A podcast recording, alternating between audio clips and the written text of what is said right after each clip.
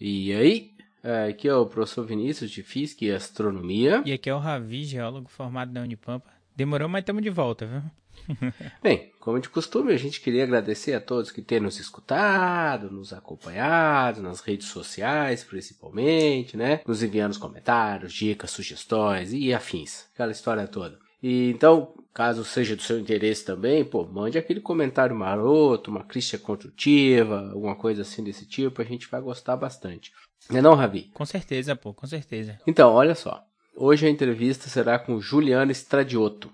Pô, uma guria de Osório, no Rio Grande do Sul, que, bem, ela resolveu ir atrás da sua curiosidade, enveredou pelo meio da ciência e, pô, ganhou o prêmio de primeiro lugar em Ciências dos Materiais na Intel ISEF. Pô, e também já levou o prêmio de jovem cientista para o ensino médio, pois é, a guria tá focada, cara. O episódio ficou incrível, e vou te falar, ficou no limiar de motivacional, né não? Oxe, daqui a pouco eu vou me preparar para correr uma maratona. Ó, e se você acha que ciência não é para gurias, pô, faz o seguinte, baixa o episódio e atualiza teu software daí. Pois é, a galera tá viajando. Confere aí, que é lição de vida o episódio.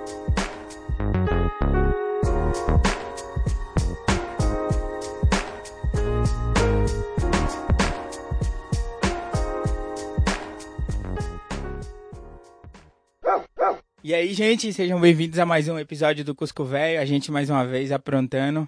E hoje a gente tem uma entrevistada mais que especial. Vai contar experiências que, que só em sonho mesmo, ou é, na realidade dela, né? Graças a Deus, ela conseguiu vivenciar isso tudo para contar pra gente e também para servir de inspiração pra uma galera enorme aí. Cara, não entendi nada que você quis dizer. Só em sonho ela conseguiu. Tu tá bêbado, Ravi? Isso é uma vergonha, cara. Tipo isso, mas só que, mas só que é só café. É, café deixa o cara meio pirado mesmo. Mas muito obrigado pela presença, Juliana. Está querendo fazer essa entrevista faz um tempo já. Muito obrigado mesmo. Capaz, eu que agradeço pela oportunidade. Imagina. Para começar, a gente sempre gosta do background, né? E a gente queria saber, Ju, como é que você iniciou o seu. Como é que você teve aquele interesse inicial por produção científica? E nesse caso, a sua produção científica ela corre é, em grande parte no ensino médio, né, e no, no, ensino básico, na verdade. Então, como é que foi que surgiu esse interesse, assim, que nem, nem para todo mundo desperta, né? Não, antes da Juliana responder, é a questão de idade também, né? Porque tu tá falando, ah, grande parte aconteceu no ensino fundamental, dá a impressão, ah, agora não faz nada, é uma inútil. Não, a guria é novinha. Não. não sei nem se já fez 19 anos. Calma aí, cara. Já, já fiz. Olha aí, pronta. Mas ainda sou novinha, considero, pelo menos. É, às vezes eu me considero novo, eu tenho 42, quer dizer. Mas só às vezes. Só em fim de churrasco. É que a crise dos 20 tá chegando, sabe? crise dos 20, agora eu vi tudo. é que daí tu, tu deixa de ser adolescente, sabe? É meio complicado. Essa aí eu tive duas vezes. Começa a ter que pagar os boletos, irmão. Aí o negócio fica complicado. A gente não vai falar de boleto agora, deixa a menina responder, cara. Pelo amor de Deus. Claro. Fim de mês, boleto, isso não se fala mais. Triste. Então, uh, eu quando entrei no ensino médio, eu estudei no Instituto Federal do Rio Grande do Sul, Campus Osório, que é aqui da minha cidade, eu fiz técnico em administração integrado ao ensino médio. Eu tinha 14 anos, e aí quando eu entrei no ensino médio eu tinha muita visão que eu acho que a maioria das pessoas, quando não tem contato com ciência, tem, que é de que para ser cientista tu tem que estar tá morto, sabe? Porque o Einstein estava morto, o Newton estava morto, parecia que todo mundo que eu conhecia que era cientista estava morto. E eu não tinha nenhum exemplo assim do cotidiano. Inclusive isso me preocupa, porque eu não tô muito bem de saúde também. Ô, gente, pelo amor de Deus, vaso ruim não quebra, não. Pode ficar tranquilo, Vini. Cara, essa é uma piada tão velha, mas eu nunca imaginei que eu ia conseguir armá-la com alguém sem nunca ter combinado antes. não, sem. sem bad vibes, porque vamos todos sobreviver a, esse, a essa situação louca. Pois é. Mas aí no primeiro ano ainda eu comecei a me envolver com um projeto com os agricultores familiares aqui da região, que é do litoral norte do Rio Grande do Sul para auxiliar eles com boas práticas de produção, de sanitização. E foi através desse projeto que eu comecei a perceber quanto, assim, isso já me incomodava muito em casa, da gente gerar muito lixo, da gente comer uma banana e botar a casca no lixo. E aí eu vi isso em larga escala, sabe? Que eles produzem uh, polpas, geleias, enfim, uh, sucos para vender, e aí eles geravam muita casca de lixo orgânico, né? E aquilo me incomodou muito, foi por isso que eu quis começar a fazer pesquisa, mas na verdade eu nem sabia que eu tava começando a fazer pesquisa, foi algo muito natural, que eu queria resolver esse problema que eu tinha visto através do projeto de extensão, e aí uh, eu fazia já com a minha professora, que foi minha orientadora durante todo o meu ensino médio, que era a professora Flávia Twardowski, e aí eu cheguei para ela e falei que eu queria fazer alguma coisa com isso e foi indo, sabe? Mas no início eu nem sabia que eu estava fazendo ciência, o que era fazer ciência, o que era o método científico. E aí eu comecei a estudar e me divertir nisso mesmo. Ah, legal, cara. Primeiro, a formação em administração, né? Então, quer Sim. dizer, não é exatamente uma área científica, é mais uma área aplicada. E, no entanto, você começou a se envolver e, de repente, putz, estou fazendo ciência. Né? É uma coisa realmente inspiradora, de verdade. Achei massa. É, e a parada que, que mais me chama a atenção é o lado empírico, né, das coisas, assim, é de meter a mão e fazer mesmo, assim. É, eu acho isso muito, muito legal mesmo. É uma coisa é, surpreendente. É, nessa história toda de você começar a trabalhar né, com, com ciência e tudo mais, você começou a desenvolvendo, você falou desse projeto, e aí depois você começou a desenvolvendo um projeto com a, a casca do maracujá, depois, a, a, depois virou nós da macadâmia. Como é que foi essa história toda? E eu sei que isso vai lá na frente te levar para um, uma coisa fantástica, né? E como é que foi essa história de começar a trabalhar com feiras de ciências e tudo mais? É, isso que me motivou, né? Porque aqui tinha uma plantação de maracujá, então eu vi o, as cascas sendo geradas para produzir a polpa para vender, e foi por isso que eu quis começar, né? E no início eu tava trabalhando com usar a casca para fazer a própria geleia, que normalmente se usa maçã, né? Mas a casca do maracujá também tem o mesmo poder, assim, de deixar a geleia mais viscosa do que a maçã, então essa era a ideia inicial, mas aí depois eu fui me jogando para outros estilos, outras aplicações mesmo. E é engraçado, porque quando a gente pensa em feira de ciências, a gente pensa muito em, sei lá, filme uh, com vulcãozinho de bicarbonato de sódio, sabe?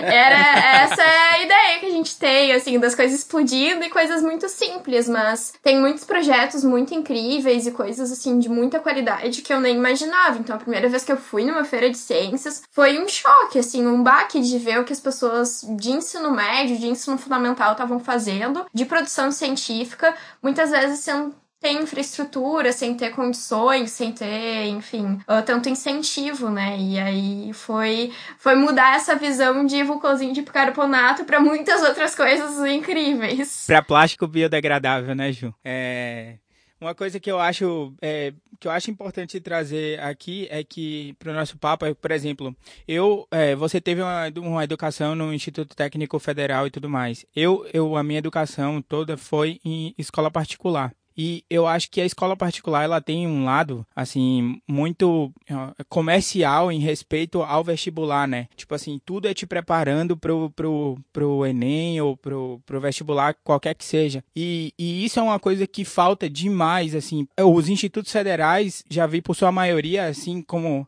a Juliana também tem o caso da Milena, que realmente buscam trabalhar esse, esse fator e tudo mais e trazer isso, essa carta pro, pro jogo, né? Eu acho isso massa. Sim, com certeza. Eu só ia falar que tu citou a Milena, então não podemos esquecer o Alto Jabá.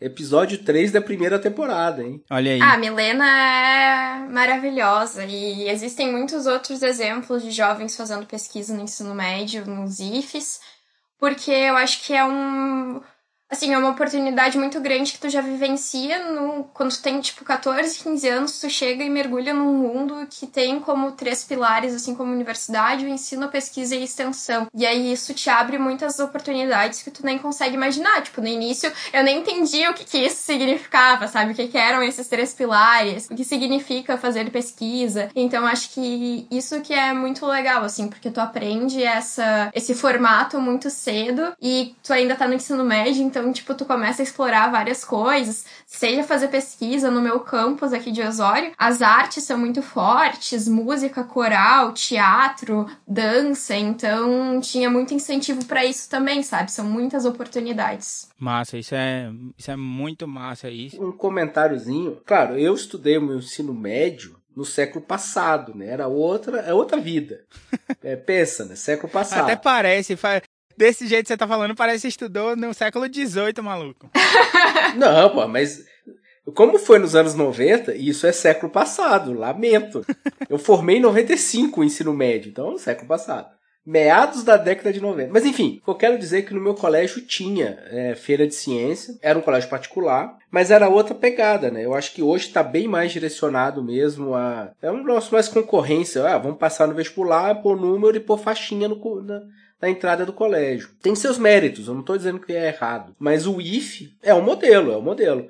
Mas os IFs têm essa característica mais próxima a uma universidade. Vários deles têm nível superior, inclusive. E, e dá uma pegada que eu acho muito interessante, né? Tem o teu caso, o caso da Milena que a gente já comentou. Tem um rapaz que eu conheci lá em Brasília, que eu sou, eu estudei em Brasília, no UNB. Aí eu conheci quando eu fui lá ano passado, eu conheci um cara também do ensino médio que está como iniciação científica, faz, tentando fazer a automação de um telescópio. Cara, eu achei isso demais. Né? Coisas práticas que o ensino médio está fazendo agora. Isso é muito bom. Hoje em dia tem bastante escola particular que tem essa pegada mais para participar de feiras. Então, o destaque deles, não só de número de vestibular, é também, tipo, proporcionar isso para os estudantes. Enfim, tem alguns colégios aqui no Brasil que são bem particulares, que se destacam bastante no meio, assim, na Febrace, na Mostrotec, que são as maiores feiras aqui do Brasil, o Interativa, o Dante. Então, alguns estão migrando para isso e usando isso a seu favor, né?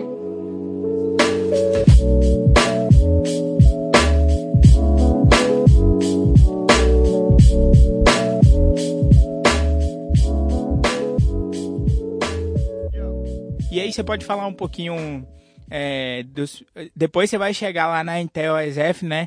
Que a gente já falou um pouco lá no, no, episódio da Milena, mas a gente queria também saber um pouquinho sobre os seus projetos, assim, quais eram os pontos principais do seu projeto. Claro, resumindo meu projeto, eu comecei com maracujá, então, e aí eu usei a casca do maracujá como se fosse um como matéria-prima, né, para produzir os plásticos biodegradáveis e aí esse plástico eu fiz uma aplicação para ele na agricultura mesmo por ter tido esse contato e eu fiz uma embalagem para mudas usando plástico biodegradável da casca do maracujá e é muito legal porque muitas vezes quando o agricultor vai plantar a muda no solo remove uh, quando tu remove o plástico preto né uh, se danifica a raiz ou o torrão e isso faz com que a muda seja descartada. Então, com esse plástico biodegradável, por ele ser de uma fonte orgânica e ser sustentável, se tu enterrar ele junto com a muda no solo, ele vai se decompor em até três meses, mais ou menos. Então, tem um, uma comparação, assim, absurda, né? Porque os plásticos convencionais, eles demoram séculos para se degradar. E esse plástico, ele era uma alternativa para os filmes plásticos, que são aqueles mais fininhos que a gente usa,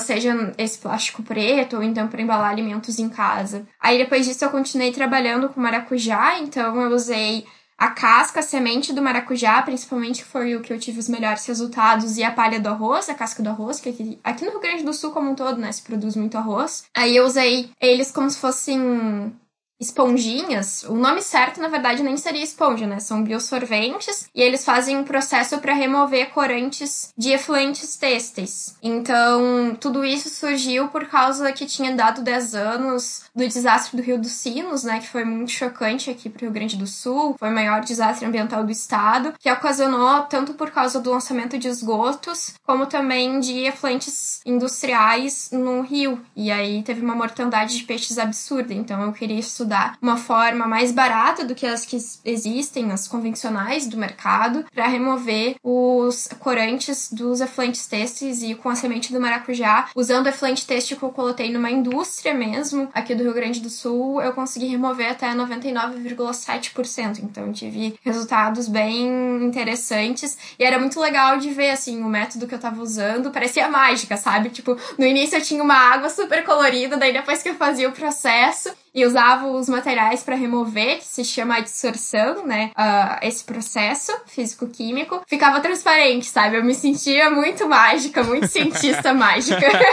só, só pra ter uma ideia de época, isso aí foi, foi em que ano, mais ou menos, esses dois projetos? Da casca do maracujá para o plástico biodegradável foi final de 2015 para 2016 inteiro. Esse outro foi em 2017. E aí o da macadâmia foi 2018 e o ano passado, né, de 2019. Então, com a casca da noz macadâmia, surgiu na minha vida por causa do Instituto Federal do Espírito Santo, então os IFs também conectados. Eu e minha professora, a gente conhecia um professor de lá, que é o professor Tiago, e aí ele queria que a gente usasse a casca da noz macadâmia, que estava sendo gerada em muita quantidade na cidade dele. E a macadâmia ela é uma planta originária da Austrália, né? Mas ela está sendo cada vez mais cultivada, especialmente no sudeste aqui do Brasil, em São Paulo, Espírito Santo. E aí na cidade dele eles estavam gerando muito isso. Ele queria que eu usasse isso para a mesma coisa que eu estava fazendo antes. Mas assim, na pesquisa do ensino médio, eu acho que é muito legal essa parte de que a gente cultiva a curiosidade, sabe? Então, eu sempre tive. Quando eu comecei, eu não tinha essa ideia de que, ah, eu sou uma pessoa curiosa, sou uma pessoa criativa. Mas aí, depois que eu fui começando, eu comecei a perceber o quanto eu queria estudar coisas diferentes. Aí eu já tinha trabalhado com os corantes, eu já tinha estudado eles, assim, não num nível de aprofundamento muito grande, mas já tinha feito meu projeto, já tinha entendido. E aí eu não queria fazer a mesma coisa, sabe? Tipo, eu tava indo pro meu último ano do ensino médio, eu queria me divertir, queria fazer outra coisa diferente. Eu falei, beleza, a gente usa a casca da noz macadâmia, mas a gente usa pra fazer outra coisa.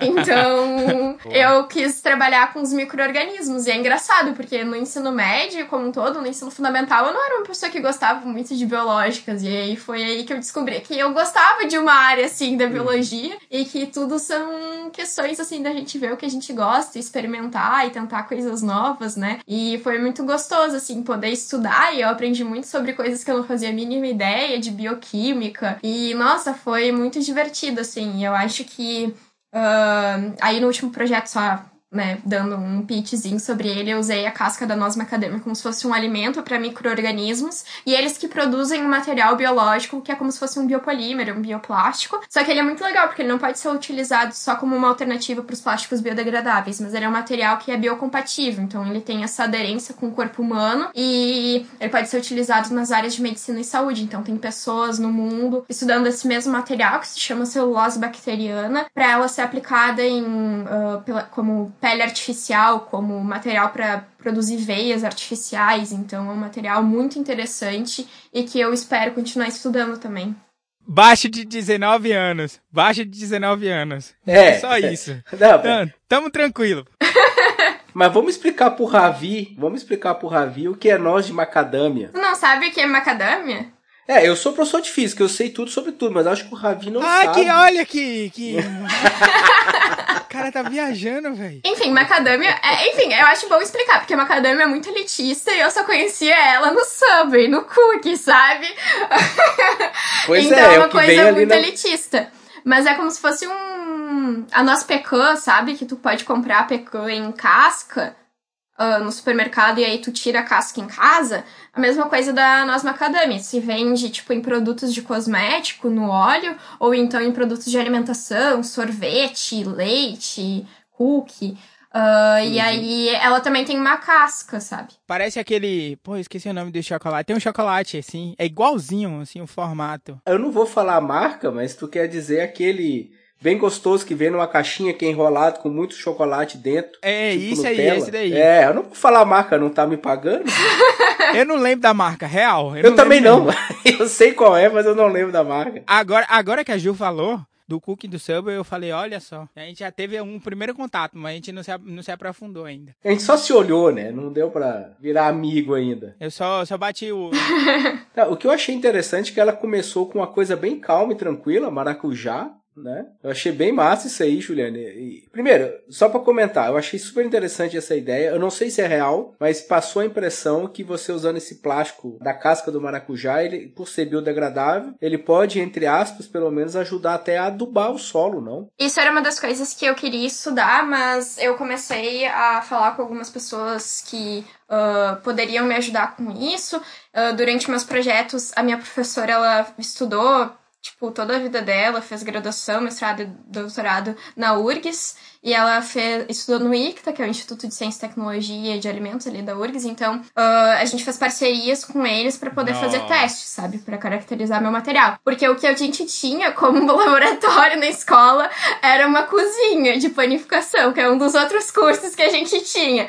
Então, não tinha nenhum equipamento super caro, nem nada muito chique, sabe? Às vezes, em janeiro, eu ia pra lá e ficava, tipo, trabalhando, enfim. E isso era uma das coisas que a gente queria estudar. Tipo, eu não posso afirmar isso, né, sem estudar, mas isso era uma das coisas que a gente queria estudar, só que realmente não tinha como fazer as análises aqui no campus. Mas era uma das coisas que eu, eu tinha muita curiosidade, assim, mas várias pessoas da área diziam que realmente poderia ajudar, né, por pela questão de ser um material orgânico, de não ter nenhum aditivo químico que seja muito forte e possa inviabilizar o solo, né? Mas era uma coisa que eu gostaria muito de estudar e quem sabe eu consiga fazer depois. Porque daí eu posso estudar sobre essas questões de potássio, de nitrogênio, como que ele traz isso para o solo e como que ele realmente poderia atuar como um, um fertilizante, alguma coisa nesse sentido. É, porque passou essa impressão, por isso que eu quis fazer a pergunta, né? Mas é uma coisa que vale a pena. Não, é uma pergunta muito interessante. Vale Espero que ele, se, ele consiga, mas ao que tudo indica, assim, de um ponto mais senso comum, sem uma ciência estudada por trás, é um, é um ponto que realmente seria bem interessante, já que ele é de uma casca de um alimento, né? E a gente faz compostagem, então. Como diria, daquela maneira bem legal, é um plus a mais, né? Eu adoro. e a outra coisa que eu achei interessante do outro projeto e eu não entendi bem. Quer dizer, eu entendi, mas o Ravi não entendeu bem. Eu não vou nem, eu não vou nem tentar me defender mais. É. você usou essa a nós, né? E o que, que você fez com isso, assim? Qual foi o processo final? Então, eu triturava ela, né, pra ela ficar tipo uma farinha. Aí não tinha moinhos. Meu, a casca da mouse macadamia é muito, muito dura. Sério, tu pisa em cima, ela não quebra. É simplesmente a coisa mais difícil do universo de quebrar. e aí a gente não tinha murinho pra isso, né? Porque normalmente Nossa. a gente fazia as coisas do liquidificador. Aí eu, eu quebrava com um martelo no início. e depois a gente conseguiu ir pro campo Porto Alegre, eu e minha professora, e a gente ficava lá triturando a casca do noz macadâmia. Vamos fazer uma analogia com uma coisa que a gente possa entender, né? Na, no vinho, por exemplo, se usa a uva como fonte de alimento para o microorganismo fazer a fermentação e produzir o álcool, certo? Uhum. uhum. Então é como se fosse a mesma coisa, porque também é um processo fermentativo. Então eu uso a casca da noz macadâmia como se fosse o alimento para o microorganismo, e aí, ao invés dele produzir o álcool, como no caso do microorganismo que é utilizado para o vinho, esse microorganismo ele produz essas cadeias de biopolímero que vão se juntando e aglomerando, é como se fossem fiozinhos mesmo de tecido, por exemplo, e aí eles vão se juntando e eles formam esse biopolímero, entendeu? E aí esse material que é muito incrível, porque ele é realmente muito versátil uh, e ele é muito interessante, não precisa ser só usado como nessas áreas, tem tipo uh, bolinha de fone de ouvido, sabe? Que também é feito com esse material, tem várias aplicações muito diferentes, sabe? É um material bem interessante e quando eu fiz as caracterizações do material, eu pude ver que, na verdade, ele possui uma resistência mecânica superior à do plástico comum. Então, ele é bem, bem interessante mesmo. E isso é, é um fator super importante para fazer a conexão com uma questão da aplicação na medicina, né? Sim. Esses parâmetros e, essas aplicações, é muito versátil, que nem você falou material, mas muito importante também essas aplicações, tanto em agricultura quanto na medicina, né? E aí, era muito legal, assim, estudar os materiais, porque eu realmente não, não tinha noção quando eu estava produzindo no campus daqui de Osório, se ele ia ter uma resistência boa. A gente fazia as coisas na mão, assim, mas a gente não tinha numericamente, né? Então, quando a gente foi lá e fez, e eu vi os números, eu ficava chocada, sabe? Porque realmente era superior ao plástico comum, assim, de polietileno de baixa densidade. Então, era uma coisa que muitas vezes eu nem esperava e era uma surpresa, assim, muito boa de poder ver que eu tava gerando resultados tão positivos. Pá, gostei pra, voltando para as feiras de ciências, né? Você participou de várias feiras de ciência, mas assim, a principal de todas, né? No caso, a coroação, né? É a Intel, a ESF. Como é que você chegou, por exemplo? Eu sei que você já foi para três, né? Você já foi para três Intel. Isso. Então, todos os projetos que eu desenvolvi no ensino médio, eu participei das feiras nacionais aqui do Brasil e fui selecionada para ir representar o Brasil lá. E era muito, nossa, é muito emocionante, porque eu lembro que quando eu comecei a fazer pesquisa e tinha 15 anos, eu sonhava muito com isso, mas eu não achava que eu poderia chegar lá, sabe? Então foi, foi uma coisa, assim, muito gostosa e estar lá já é estar realizando um sonho, né? todos os jovens cientistas brasileiros, não vou dizer todos, mas quase todo mundo, sonha muito em ir para lá, porque é tipo o grande final, sabe? Tipo, é a, a maior, então é realmente muito especial e mostra a qualidade do teu trabalho que tu tá fazendo pra tu estar tá representando o Brasil, né? E, nossa, estar lá era sensacional. Eu fui em 2017, 2018 e 2019. E também foi uma construção, porque eu consigo ver claramente as diferenças das Julianas de cada ano, sabe? E foi muito especial, assim, porque para além de apresentar teu projeto para pessoas que são assim experts na área de universidades dos Estados Unidos e ganhar esses feedbacks de como que tu pode melhorar, de coisas diferentes para tu fazer, também tem muito uma questão de que aqui no Brasil a gente se junta como uma delegação e vai, sabe? Tipo, a gente está representando o Brasil e a gente se encontra todo mundo antes uh, na USP, na Universidade de São Paulo, porque a Febrace é feita lá, né? E aí a gente faz um workshop de imersão em que a gente conhece todos os 18 trabalhos que foram selecionados nas duas feiras, na Mostratec e na Febrace. E é muito incrível porque Uh, tu conhece pessoas aqui do Brasil, jovens cientistas que têm tua idade ou aproximada, assim, e tu vê o que eles estão fazendo nas diferentes realidades, sabe? E eu acho que isso era a parte mais emocionante de todas e eu pude fazer grandes amigos que eu tenho até hoje na minha vida, tipo a Milena. Então, a Milena é, tipo, muito minha amiga, ela é muito especial, ela é muito maravilhosa. A gente foi todas as vezes juntas, porque ano passado ela não tava como finalista, mas ela foi a estrela do filme, então ela foi apresentar o filme lá e a gente se viu de novo. E era muito emocionante, assim, poder ver amigos, fazer novos amigos e também rever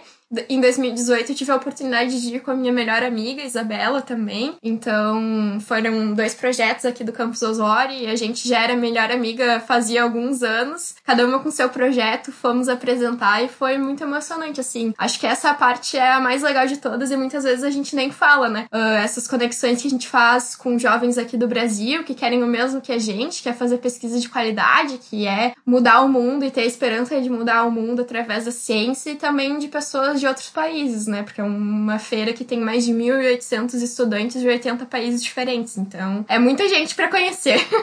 É o famoso networking, né? Que você tá conhecendo. Não, isso é muito massa. Mas cinco pessoas assim, o Brasil seria diferente. é, uma coisa que eu acho bem massa, a Milena falou sobre isso, né? É, no segundo episódio, é, que é a capacidade que, que essa feira tem ela de, de transformar as coisas assim.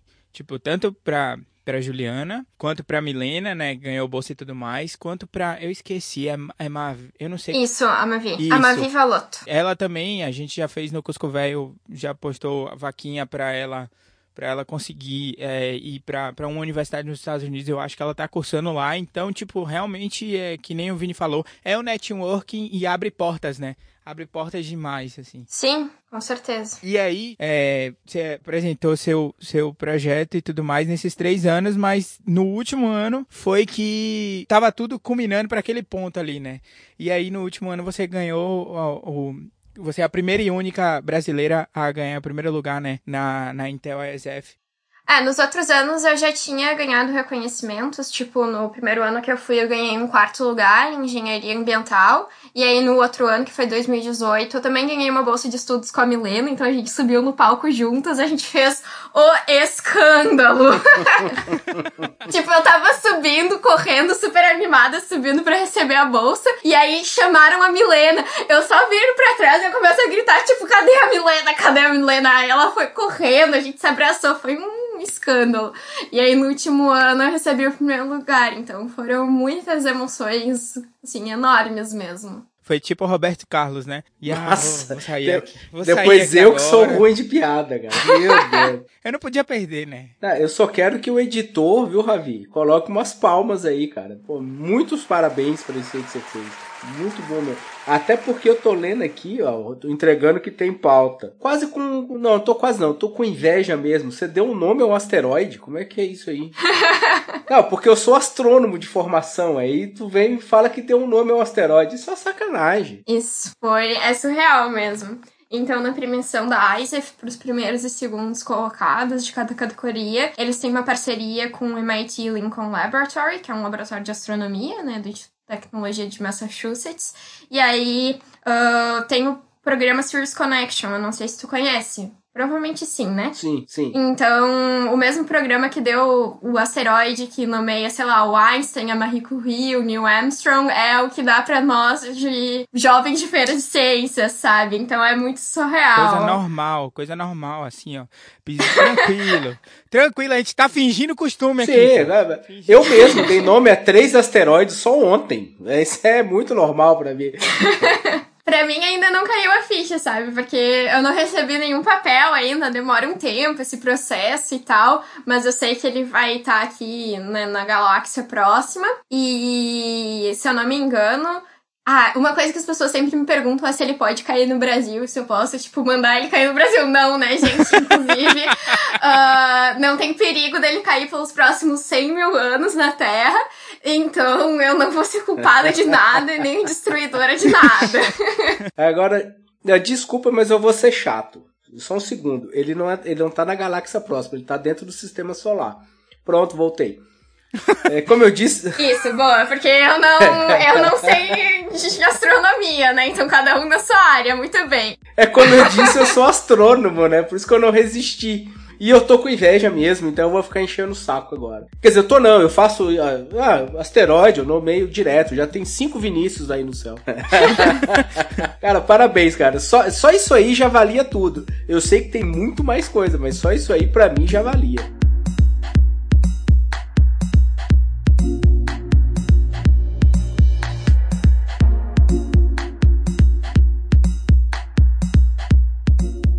O, o vídeo que, que mostra quando você recebe a notícia que você ganhou de primeiro lugar é, na feira. É, é muito massa de ver aquele vídeo. Você você fica sem reação, assim, você não acredita, você fica, meu Deus, como, como assim tudo mais. É muito massa ver sua reação, porque.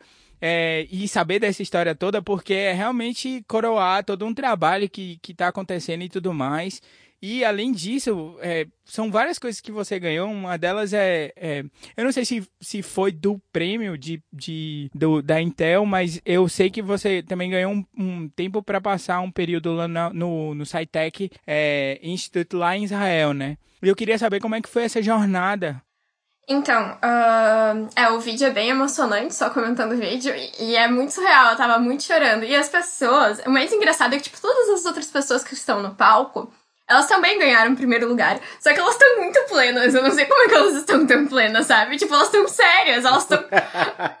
é surreal. Sabe? A diferença, agora, é que a gente é, é um povo aí. latino. Aqui é. todo mundo é sanguíneo. É garra. É britana, é vida louca. Aí vai lá e ganha um americano. Oh, muito obrigado, era o que eu esperava mesmo. É. é. Não, o negócio é gritar mesmo, é ficar rouco, é perder garganta, não tá nem aí. É isso mesmo, a gente só tava cantando a musiquinha do Brasil no fundo, o resto da delegação, só dá pra escutar. uh, mas sobre o SciTech, na verdade eu me inscrevi, foi um programa de verão, né? Então eu passei julho de 2019 lá, julho e um pedaço de, de agosto.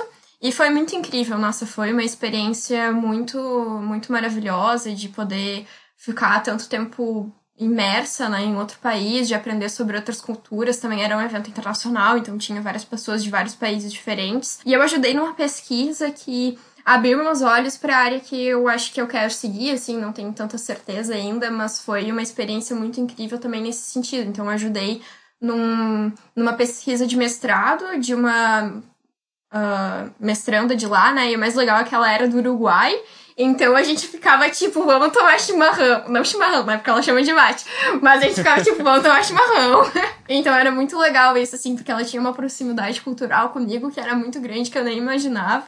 Então eu me sentia bem em casa nesse sentido.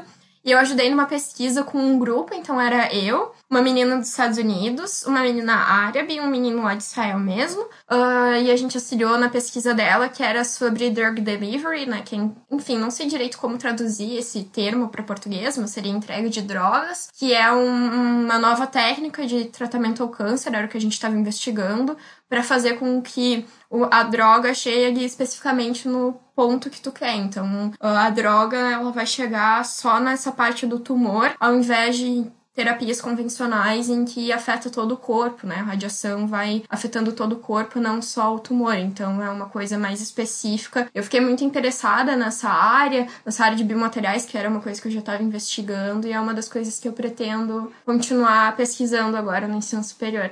Não, e quando você falou esse entrega, entrega de drogas, né? O droga delivery, tem certeza que o pessoal já começou a procurar no aplicativo. eu só tenho um iFood, eu vou querer esse aí também. Não, gente, não é essa outra, esse outro significado. Calma, viu? gente. É. Não, ela tá falando de quimioterapia direcionada. Não, isso aí realmente é massa, cara. Falando sério, é uma coisa. Porque assim, eu não sei se vocês conhecem alguém que tem ou já teve câncer. Mas a quimioterapia é, é assustadora, a rádio também, né? Você tá jogando radiação ou produtos químicos na quimioterapia no organismo inteiro. Você vai, é, tipo, você tá com uma tacando uma bomba atômica para matar uma coisinha. E técnicas novas, tipo essa aí, é genial. Funcionando, vai melhorar muito o tratamento.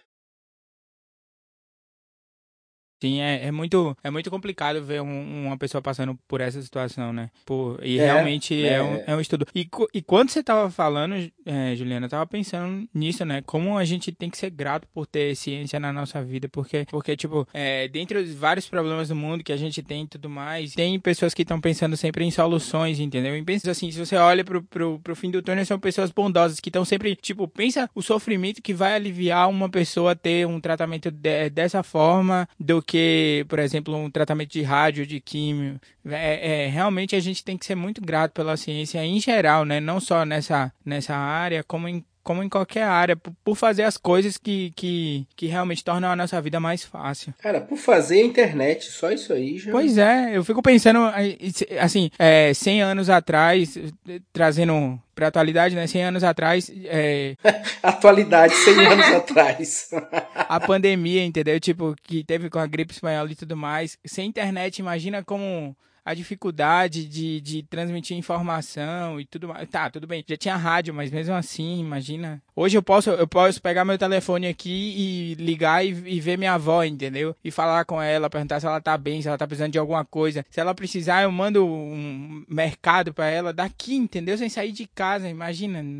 É, 100 anos atrás, isso sem, sem condições, assim. A gente tem que ser muito grato mesmo. Não, mas eu concordo muito com isso, sim. Eu acho que essa é uma das coisas mais inspiradoras que tem. As pessoas unidas, as pessoas trabalhando para ajudar os outros, para resolver problemas que às vezes não acometem elas, mas acometem outras pessoas, né? Então eu acho que isso é, é a coisa mais bonita e mais inspiradora que a gente pode ter, porque daí nos inspira também a estar tá fazendo essas ações. Sim, é uma, é uma ideia meio altruísta, né? Tipo, eu vou ajudar o outro porque sim. E imagino que no lá em Israel você deve ter percebido isso também, no sentido que é um país que está muito associado com ajuda mútua, né? Sim, é uma.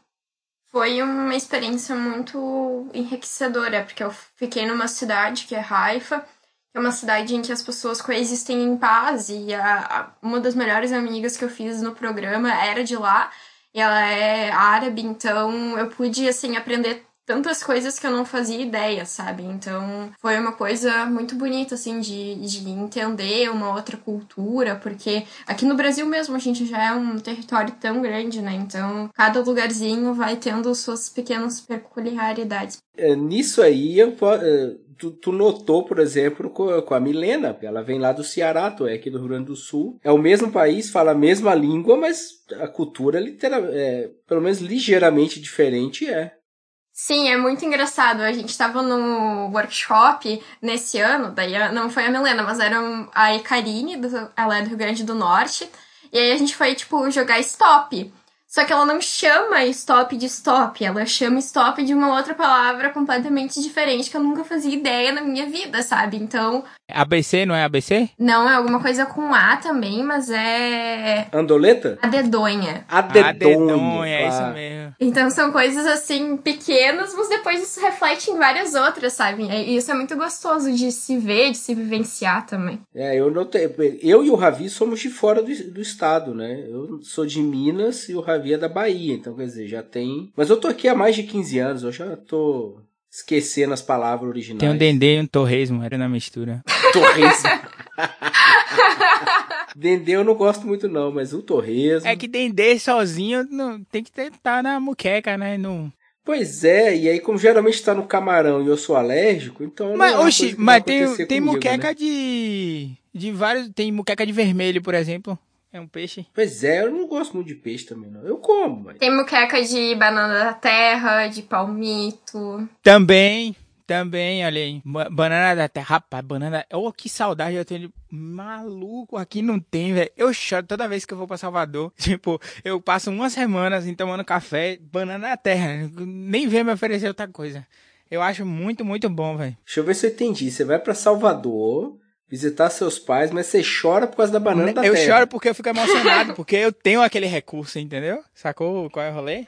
Não é, não é porque tá vendo seus pais felizes, não. A preocupação é a banana da terra. Ah, que filho ingrato. mas, voltando a essa história toda lá em Israel, você... É, eu, eu acompanhei, foi, foi engraçado, Gil, porque eu falei com você já um tempo depois que você é, ganhou o prêmio e tudo mais. Então eu pude acompanhar vários estágios, assim, tipo, que a gente vai comentar aqui pra frente. Mas um, umas coi uma coisa que ficou na minha cabeça foi um tweet seu. Você tweetou, assim, lendo que, que sou aprovada a 20 mil pés, alguma coisa assim. Tipo, que você tava super emocionada, né? Pela aprovação na faculdade e tudo mais. E agora você contando um pouquinho sobre seu futuro, como é que, além dessa experiência de Israel, como é que foi voltar voltar e meio que decidir assim, ah, eu vou querer trabalhar com isso, porque, por exemplo, a Milena, ela foi para um caminho totalmente diferente, né? E você já já foi para perseguir essa história mesmo. Eu, é isso aqui que eu quero. Eu quero trabalhar com ciência, eu quero divulgar a ciência, enfim, tudo mais. Como é que foi isso? Eu acho que foi uma coisa muito natural, sabe? No ano passado eu me envolvi muito com essa questão de divulgação e admiro muito o trabalho que vocês fazem aqui por conta disso, porque eu acho que é muito importante a gente estar tá contando. E eu quis dar um pouco de volta do que eu recebi, sabe? Porque foi uma oportunidade muito grande e fazer pesquisa no ensino médio transforma a vida, sabe? Não, não assim independente de tu participar de feira ou não, só estar ali fazendo ciência é uma construção muito grande e é muito importante, assim, eu acho que uh, te transforma como ser humano, tu começa a pensar mais criticamente sobre o que acontece. Então, eu queria oportunizar isso para cada vez mais jovens, eu acho que esse é o meu maior sonho, então comecei a participar de iniciativas para isso. E eu comecei a perceber, assim, quando eu comecei a me inscrever nos vestibulares, que eu tinha muito uma dúvida do que eu queria fazer, sabe? Não é uma coisa muito certa. E além de estar tá fazendo o processo para os vestibulares, eu também fiz o processo de application para os Estados Unidos. E eu acabei sendo aceita numa universidade universidade em que eu fui aceita para um programa que é de dupla diplomação em comunicação Nossa. e engenharia. Então foi tipo a coisa perfeita que eu tava procurando e eu nem tinha pensado tanto sobre isso durante toda a minha vida, sabe? Foi uma coisa muito do último ano e que eu senti uma grande, uma vontade muito grande de estudar as duas coisas e comecei a perceber o quanto isso era importante, o quanto a gente realmente precisa tá conversando sobre ciência, ainda mais num momento como esse, eu acho que a gente fica ainda mais vulnerável, né? A gente precisa da ciência a todo momento e a gente precisa mostrar o que ela tá fazendo, então acho que isso foi uma uma coisa que mudou muito a minha vida e Agora eu planejo, assim, ir pra área de engenharia biológica ou engenharia biomédica. Mas também não vou dizer que é com certeza, porque eu posso mudar de ideia ainda. Faz parte do jogo. Você falou de divulgação, do papel de divulgação e tudo mais. Você tem um, você tem um projeto sobre isso, né? Que é o Meninas na Ciência. É o Meninas Cientistas, na verdade. Foi uma coisa que surgiu, assim, no final de 2018. Eu ganhei o prêmio Jovem Cientista. E aí, dia 2 de janeiro de 2019, eu fui na Fátima Bernardes. Então foi uma coisa muito marcante na minha vida. E aí, depois, quando eu tava voltando da Fátima, tipo, eu tava sozinha do Rio de Janeiro. Daí eu tava voltando no aeroporto. E, tipo, eu recebi muitas mensagens, sabe? E as pessoas tweetando e coisas assim, de que elas não sabiam que pessoas no ensino médio faziam pesquisa e que meninas faziam pesquisa ainda no ensino básico, sabe? E eu já conhecia a Milena, já conhecia a Mavi, a Isabela, que foi minha melhor amiga aqui do IFE e que fez um projeto incrível também, e tantas outras que tinham, sabe, pesquisas maravilhosas, pesquisas muito interessantes.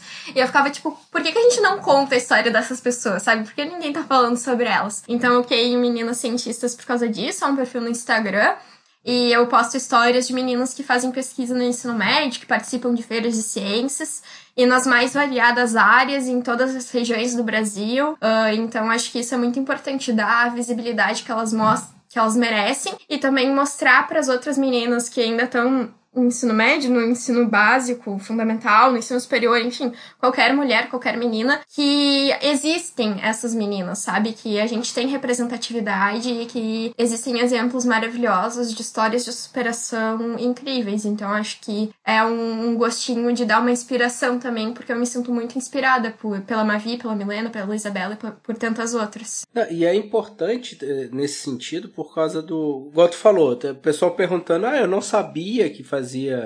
Tá, o pessoal fala, eu não sabia que no ensino médio, no ensino básico se faz pesquisa, é uma coisa. Agora tu disse que o pessoal falou, eu não sabia que meninas faziam pesquisa. Isso é a coisa mais maluca do mundo, né? Por que, que meninas não fariam pesquisa no ensino médio? Se os meninos estão fazendo, as meninas fazem igual, não tem diferença nenhuma. E, e se, se tem esse problema, se as pessoas não estão entendendo o que pode acontecer, a gente tem que divulgar, né? A gente tem que mostrar que não tem diferença. E nesse sentido é muito bom, é muito importante. Muito legal contar, contar as histórias, né? Tipo, é dar voz, né, para as pessoas. É o que a gente faz aqui no Cusco Velho, de certa forma. A gente faz, exceto que a gente fala muito também, né?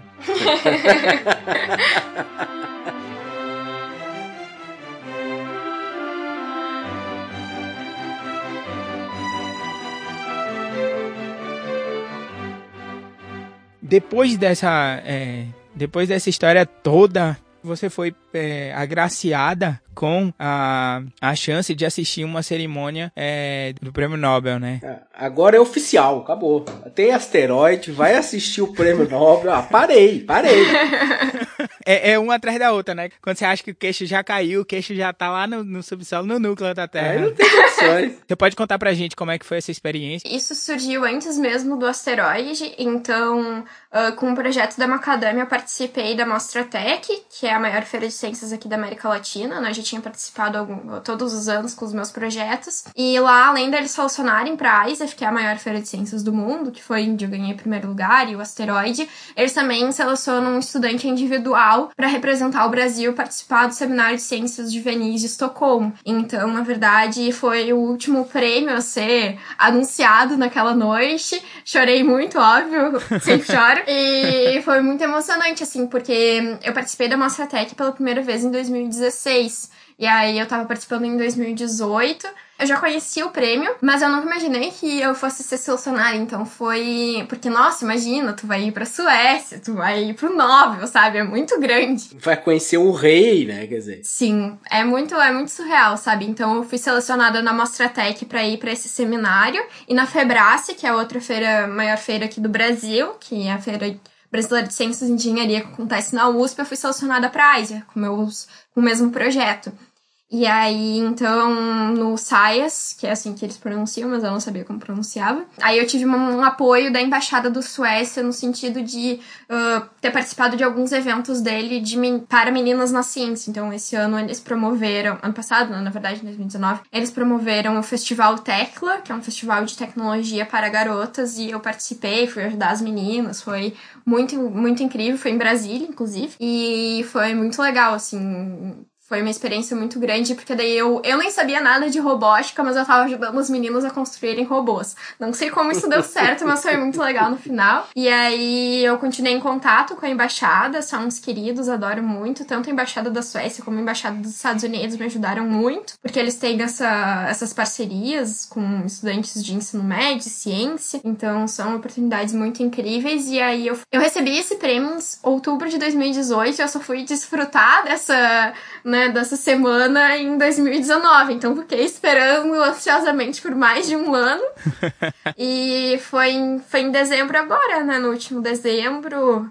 E foi, nossa, muito especial, foi uma coisa muito surreal. Uh, a gente ficava imerso também com os jovens, eram 25 jovens estudantes de vários países, mas eles eram principalmente da Europa. Eu era a única da América do Sul, a única estudante da América do Sul.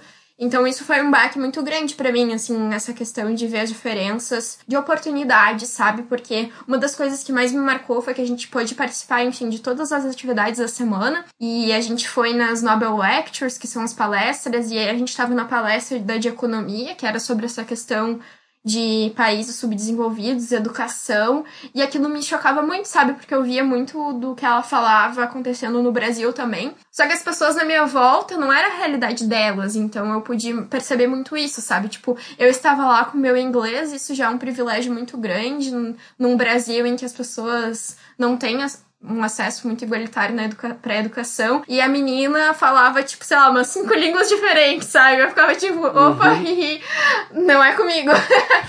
então eu acho que tem muita essa questão, assim. Foi uma questão que me marcou bastante, mas poder ter vivenciado isso e ter participado das atividades foi, nossa, surreal, sabe?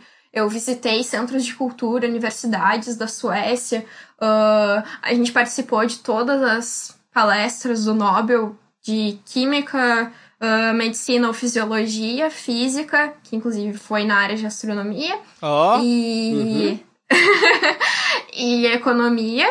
Então foi muito marcante, assim, foi muito inspirador, mas assim, eu tava com uma expectativa muito grande pra cerimônia, né? Porque todo mundo falava da cerimônia e tal. Mas na verdade a cerimônia acontece boa parte dela em sueco, então eu não entendia nada. e.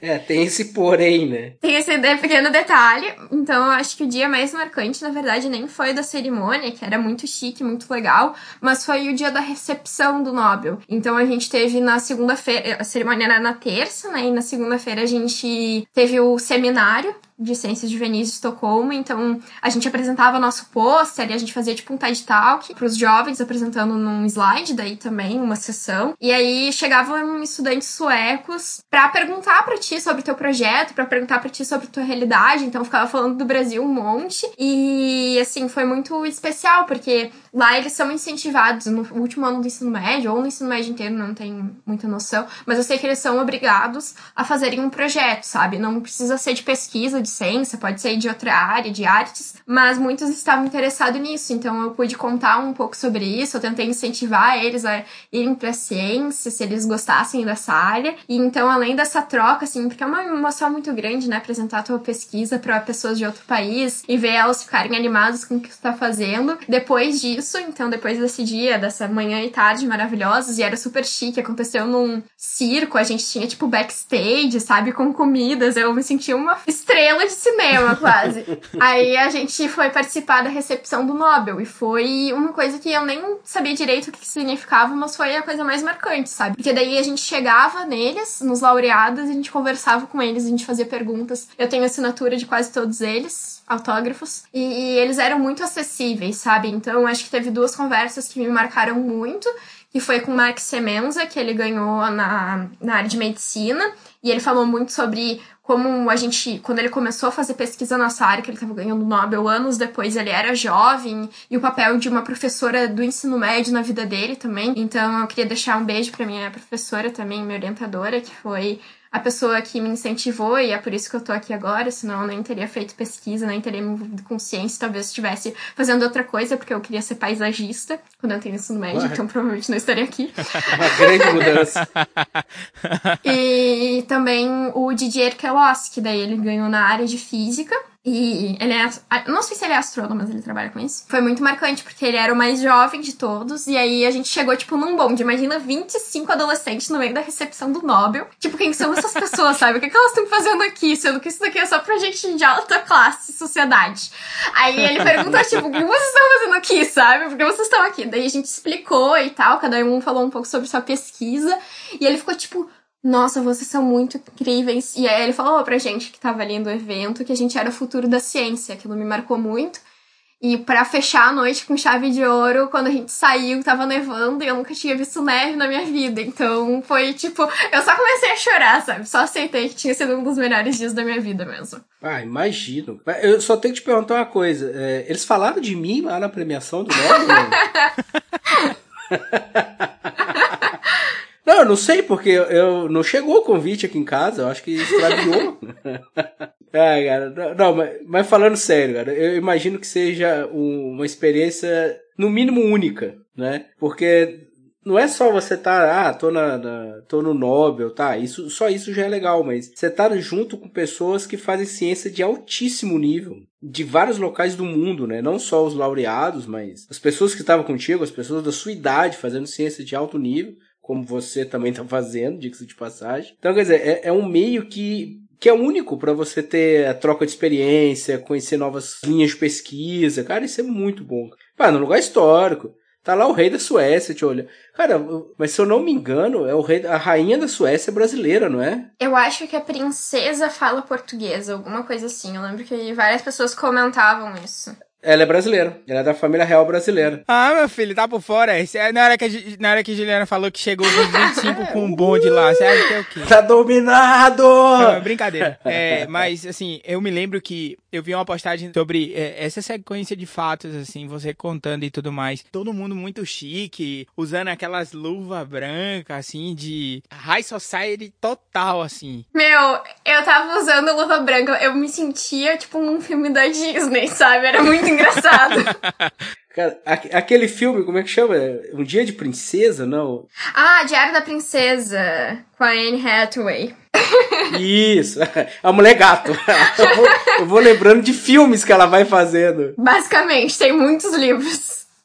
É, tipo assim, do nada a mulher agora você tá de luva branca. Tipo, eu lembro, esse filme Sessão da Tarde, cara. Eu lembro que tinha uma cena da luva branca, por isso que eu lembrei. Mas, velho, é tipo. Eu vi as fotos e as fotos você colocava também todo mundo assim, tipo, não é qualquer traje, é aqueles cortes mais longos pros ternos, né? Se não me engano e tudo mais. Tipo, é muito eu achei muito massa mesmo. É muito engraçado mesmo. Eu acho que é black tie que fala white tie. Não, eu acho que é white tie, porque é o que tem a caldinha ainda. É, esse aí mesmo. Esse aí mesmo. Falta. É, é white tie. E é, era muito legal, porque teve um dia que a gente, tipo, tinha que mostrar as nossas roupas pra ver se tava de acordo, né? e aí, tipo, a gente fez. A gente chegou num dia super cansativo, que a gente tinha passado, sei lá, o dia inteiro caminhando, fazendo coisas, visitando lugares. E aí a gente chegou e a gente fez, tipo, um desfile no porão do barco, porque a gente tava hospedado num barco. Meu, era muito legal, sabe? Tipo, todo mundo tava com suas copinhas, assim, e aí botava uma música e a gente saía desfilando. o chefe de cerimonial olhando, não, não, não pode ser assim. Tem que girar no fim da passarela. Ah, não, quer dizer,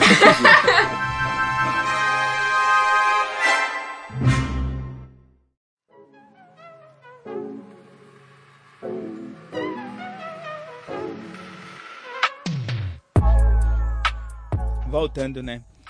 É, uma coisa que, que, aconte, que aconteceu, né? Foi recorrente ao longo de, desse ano que passou de 2019 em, em diante agora até 2020 foi assim você foi chamada para diversos diversos eventos e ganhou diversos prêmios assim. E eu sempre vejo você ressaltando publicamente você ressaltando como é importante é, o desenvolvimento científico a ciência ser inclusiva e tudo mais educação e principalmente com essa imagem voltada para as mulheres para as meninas. E eu queria saber um pouquinho de você é assim como você se vê nesse nesse meio assim você se vê como uma pessoa que está puxando o carro mesmo, é, como, é que, como é que você se vê nessa, nesse cenário todo? Não, acho que exemplo é muito forte, muito pesado, porque para mim eu continuo sendo a mesma Juliana que mora em Osório. Agora eu vou mudar, né, no caso, mas que mora em Osório e vê as antenas do Morro da Borrússia e gosta de assistir Netflix, sabe? Então, acho que uma das coisas que eu gosto muito de reforçar é isso, que eu sou uma adolescente normal, uma jovem normal e que as outras pessoas também são, sabe? A gente não é ninguém que tem um cérebro do tamanho do Jimmy Neutron.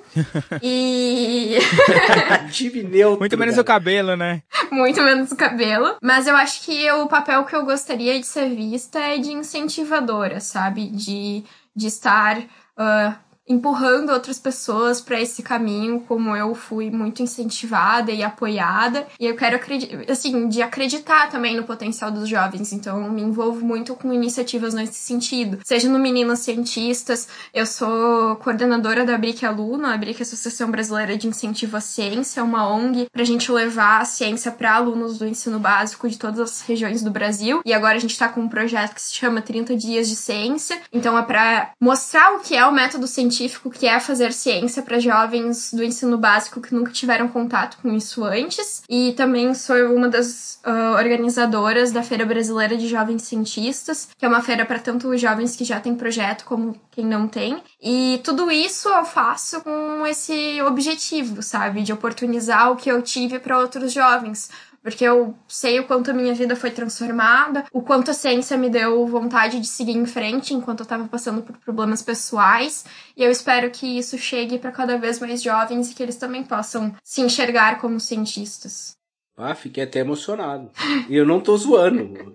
Porque é, é, é, legal ver isso na, na pessoa mais jovem, assim, igual você, que tá, tá começando a formação, tá, vai fazer faculdade agora, tá? E já tem uma ideia, tipo, ó, mesmo que mude, como você disse, eu já tenho um foco. É isso aqui que eu tô querendo, né? É, eu tenho um objetivo geral onde eu quero chegar e, e, especialmente nos dias atuais acreditando, não acreditar é uma palavra horrível, mas sabendo que a ciência é essencial, né? Porque acreditar em ciência não faz sentido, acreditar é outra coisa. Você sabe que a ciência funciona, você sabe como funciona o pensamento científico. Isso é, é, importantíssimo. É importantíssimo divulgar. Quanto mais pessoas estiver pensando nisso, menos fake news vai ter. Isso é óbvio. E pensamento crítico, né? Que nem o Vini falou também. Tipo, desenvolver, desenvolver pensamento crítico é, é, outra coisa. Essa questão do, do foco, tipo, de, de, de mostrar, assim. Quando eu quis dizer, tipo assim, como você se vê como exemplo, foi, foi tipo assim no sentido de eu vejo, por exemplo, você como um exemplo, entendeu? É uma pessoa assim que conquistou várias coisas que eu me espelho e falo, meu Deus, quero um dia chegar nesse nível, assim, no sentido de lutar para conseguir as coisas, para galgar tanto conquistas é, pessoais e tanto conquistas acadêmicas, né? Eu acho isso muito legal, muito legal mesmo. E, e é um, uma mensagem super importante para passar, principalmente para a galera da, da educação básica, né? Porque eu, eu tenho uma, a impressão que se eu tivesse, por exemplo, se eu soubesse de várias coisas é, sobre educação, sobre educação básica, pesquisa e ciência, é, no ensino médio também, eu teria me interessado por, por isso, entendeu? Da mesma forma que hoje eu tenho esse interesse. Então, eu acho que é, é muito legal isso. É. Tanto conversando com você como a Milena, eu fico assim estupefato, porque é realmente assim.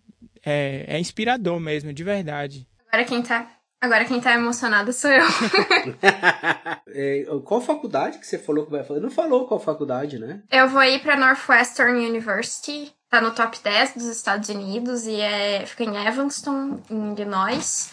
E é muito incrível, muito maravilhosa. E, nossa, vai ser. Eu tô muito animada, assim, porque eles são muito fortes, tanto na área acadêmica, como também são muito fortes em jornalismo. É uma coisa que eu quero aprender bastante. Eu recebi uma bolsa completa tudíssimo mesmo. Então vai ser, assim, é um privilégio, uma oportunidade muito grande. Ah, muito bom mesmo. Assim, você já falou um pouquinho pra gente, mas quais são os planos pro futuro, assim, de, de carreira mesmo, assim? As maiores coisas que você quer conquistar agora? Ah, eu quero continuar fazendo pesquisa na universidade, depois, quem sabe, fazer pós-graduação, provavelmente. E eu sonho muito em trabalhar com essa questão, tanto da pesquisa como da divulgação, não sei ainda se seria diretamente na academia, mas tem várias iniciativas bem uh, inovadoras nesse sentido que estão surgindo agora, que estão sendo apoiadas pelo Serra Pilheira. Então, tem sido. Tô, tendo várias ideias nesse sentido de trabalhar com divulgação, de, de fazer com que a ciência seja o mais transparente e acessível possível. E acho que é mais ou menos isso, assim, que eu quero muito trabalhar. Eu espero muito poder fazer pesquisa, porque por bastante tempo, porque foi uma das coisas que eu mais me diverti fazendo. Adoro ficar no laboratório, testando coisa, me sentindo mágica. e... Mas acho que, assim, de sonho mesmo seria fazer com que isso realmente seja mais acessível e que isso, que essa oportunidade seja ofertada, né, para todos os jovens no Brasil, com certeza. E é para isso que eu tenho me movimentado agora. Espero que daqui a alguns anos eu esteja mais para frente nesses sonhos. é, o primeiro passo, ou pelo menos os primeiros passos já estão sendo dados, né? Então, a é... base está sendo construída, né? Eu tô confiante. O importante é lembrar da gente depois, né? né? Quando estiver ganhando o Nobel. assim espero.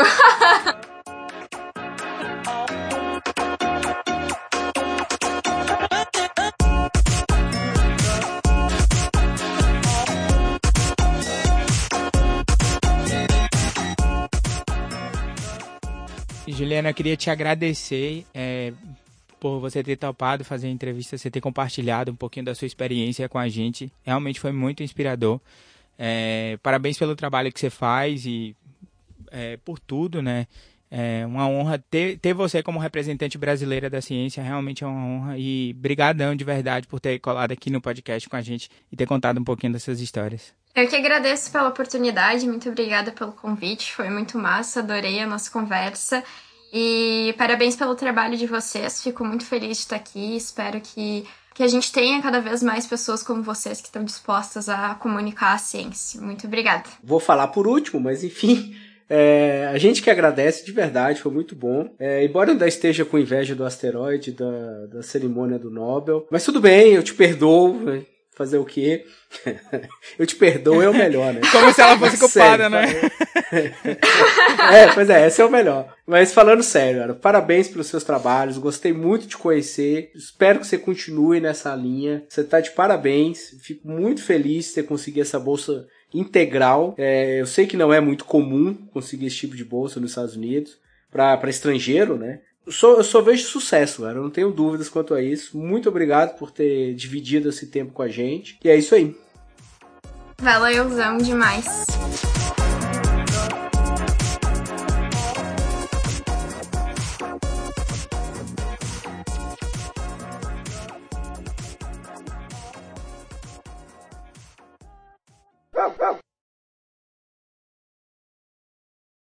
É, já, a gente já foi em Osório, né? Saída de campo da Unipamp e tudo mais. É, a gente tem um ouvinte lá em Osório, quer dizer, duas com a Juliana, né? Mas é, um ouvinte, a Nicole Mato. É, ela tá em Florianópolis agora, mas eu queria deixar um abraço para ela. Eu já fiz até a sonorização pro podcast dela. E ela tá sempre recomendando o Cusco Velho por lá. E, enfim, só para trazer isso, mas voltando à nossa conversa, um, um, jabá absurdo no meio da entrevista, cara. Que cara de pau.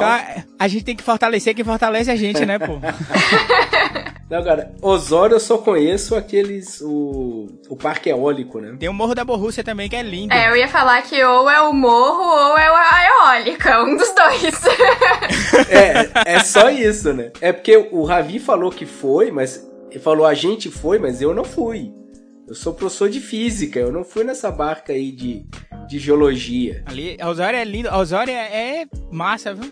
Osório é 10. É, nunca parei na cidade. falando. Não, é bem bonito, mas as pessoas normalmente só passam aqui mesmo. Tipo, pra ir em outro lugar, pra ir, em, sei lá, pra Santa Catarina, alguma outra coisa. Não é muito um lugar que as pessoas param e curtem. Mas é bem bonito, vale bastante a pena. Eu confesso, eu nunca parei.